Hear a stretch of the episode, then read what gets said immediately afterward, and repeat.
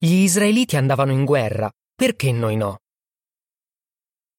Se qualcuno di voi rifiuta di combattere contro la Francia o l'Inghilterra, morirete tutti, sbraitò un ufficiale nazista a un gruppo di testimoni di Geova durante la Seconda Guerra Mondiale. Anche se si trovavano davanti a soldati delle SS armati fino ai denti, nessuno dei nostri fratelli cedette. Che straordinario coraggio! Questo esempio mette chiaramente in evidenza il punto di vista che abbiamo come testimoni di Geova. Ci rifiutiamo di partecipare alle guerre che si combattono nel mondo. Anche davanti alla minaccia di morte, rifiutiamo di schierarci nei conflitti di questo mondo. Non tutti quelli che si definiscono cristiani, però, sono della stessa idea. Molti ritengono che un cristiano possa e debba difendere il proprio paese. Forse si dicono il popolo di Israele nell'antichità era il popolo di Dio e andava in guerra.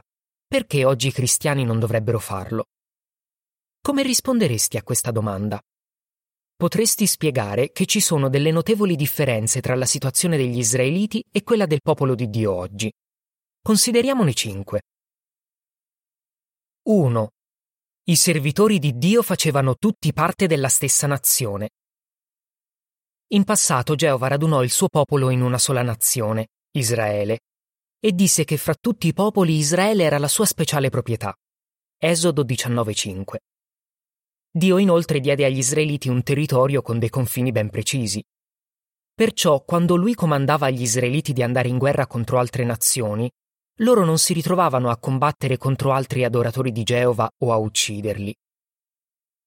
La nota in calce dice A volte le tribù di Israele combatterono l'una contro l'altra, ma queste guerre non avevano l'approvazione di Geova. Solo in alcuni casi questi tipi di conflitti ebbero la sua approvazione, perché alcune tribù gli avevano disubbidito o avevano commesso altri gravi peccati. Fine della nota in calce.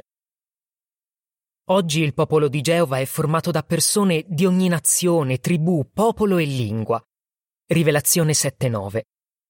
Se queste persone dovessero partecipare alle guerre, potrebbero trovarsi a combattere contro i propri fratelli e perfino a ucciderli. 2. Era Geova a dare agli israeliti il comando di andare in guerra.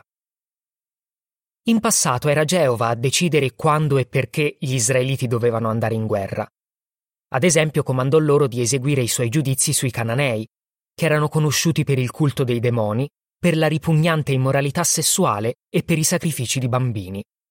Geova ordinò agli israeliti di eliminare quell'influenza malvagia dal paese che aveva promesso loro e dopo che gli israeliti si erano stabiliti nella terra promessa, a volte Dio li autorizzò a combattere per difendere Israele da terribili nemici. Tuttavia, Geova non permise mai agli israeliti di decidere da soli quando andare in guerra. Quando lo fecero, i risultati furono spesso disastrosi.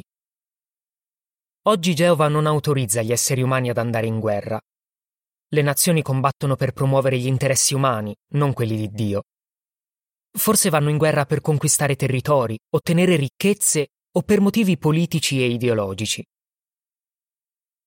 Ma che dire di coloro che affermano di combattere in nome di Dio per difendere la loro religione o per uccidere i nemici di Dio? Geova proteggerà i suoi fedeli servitori e distruggerà i suoi nemici in una guerra futura, la guerra di Armageddon. In quella guerra l'esercito di Dio sarà formato solo da creature spirituali, non da suoi servitori umani. 3. Gli israeliti risparmiavano chi esercitava fede in Geova. In passato i soldati israeliti spesso ebbero misericordia di chi aveva dimostrato fede in Dio e uccisero solo quelli che Geova aveva giudicato meritevoli di morte. Consideriamo due esempi. Anche se Geova aveva ordinato di distruggere la città di Gerico, gli israeliti risparmiarono Raab e i suoi familiari a motivo della fede che lei aveva dimostrato. In seguito, l'intera città di Gabaon fu risparmiata dopo che i suoi abitanti avevano dimostrato di temere Dio. Oggi le nazioni che vanno in guerra non risparmiano le persone che esercitano fede in Dio, e a volte, in questi conflitti, vengono uccisi civili innocenti. 4. Gli israeliti dovevano seguire le norme stabilite da Dio in caso di guerra.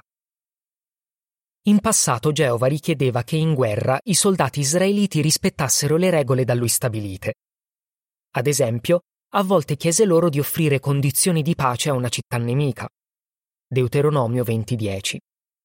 Inoltre, si aspettava che i soldati israeliti mantenessero se stessi e l'accampamento puri dal punto di vista fisico e morale. Spesso, dopo aver conquistato dei territori, gli eserciti delle nazioni vicine violentavano le donne che vi abitavano ma Geova vietò agli israeliti di fare una cosa simile. Infatti, dopo che avevano conquistato una città, doveva passare un mese prima che potessero sposare una donna che era stata fatta prigioniera. Oggi la maggior parte dei paesi ha firmato accordi internazionali per stabilire delle regole di guerra. Queste regole sono pensate per proteggere i civili, ma spesso, purtroppo, non vengono rispettate. 5. Dio combatteva per il suo popolo. In passato Geova combatté per gli israeliti, spesso concedendo loro delle vittorie in modo miracoloso. Pensiamo ad esempio a quello che fece per aiutarli a sconfiggere la città di Gerico.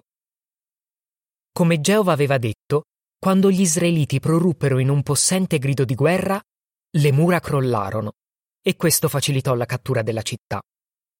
Giosuè 6:20 Pensiamo anche a come gli israeliti riuscirono a vincere la battaglia contro gli Amorrei. Il racconto biblico dice che Geova scagliò dai cieli grossi chicchi di grandine su di loro. In realtà fece più morti la grandine che la spada degli israeliti. Giosuè 10, da 6 a 11. Oggi Geova non combatte per nessuna nazione. Il suo regno, il cui re è Gesù, non fa parte di questo mondo. Giovanni 18:36. Al contrario, è Satana ad avere autorità su tutti i governi umani. Le orribili guerre che si combattono in questo mondo rispecchiano la sua malvagità. I veri cristiani promuovono la pace. Come abbiamo visto, la situazione in cui ci troviamo noi oggi è molto diversa da quella in cui si trovava l'antico Israele. Comunque, oltre ai cinque aspetti di cui abbiamo parlato, ci sono altri motivi per cui non andiamo in guerra. Ad esempio, Dio predisse che negli ultimi giorni i suoi servitori non avrebbero imparato più la guerra e quindi tantomeno vi avrebbero partecipato. Isaia 2, da 2 a 4. Inoltre Cristo disse che i suoi discepoli non avrebbero fatto parte del mondo. Non si sarebbero schierati nei conflitti di questo mondo. Giovanni 15:19. Cristo incoraggiò i suoi discepoli anche a fare qualcos'altro insegnò loro a evitare atteggiamenti che sfociano nel risentimento, nella rabbia e nella guerra. Inoltre, insegnò loro a promuovere la pace e ad amare i nemici. Matteo 5, 9 44. Cosa può imparare ognuno di noi da tutto questo? Probabilmente non vogliamo in alcun modo andare in guerra e combattere, ma potrebbero esserci dentro di noi tracce di ostilità che potrebbero portare a conflitti o divisioni nella congregazione? Dobbiamo continuare a impegnarci per eliminare dal nostro cuore qualunque sentimento di questo tipo. Invece di prendere parte ai conflitti delle nazioni di questo mondo, promuoviamo la pace e l'amore tra di noi. Siamo quindi decisi a rimanere neutrali mentre aspettiamo il giorno in cui Geova eliminerà tutte le guerre per sempre. Fine dell'articolo. Per ulteriori informazioni visitate il nostro sito jw.org. Fine della rivista.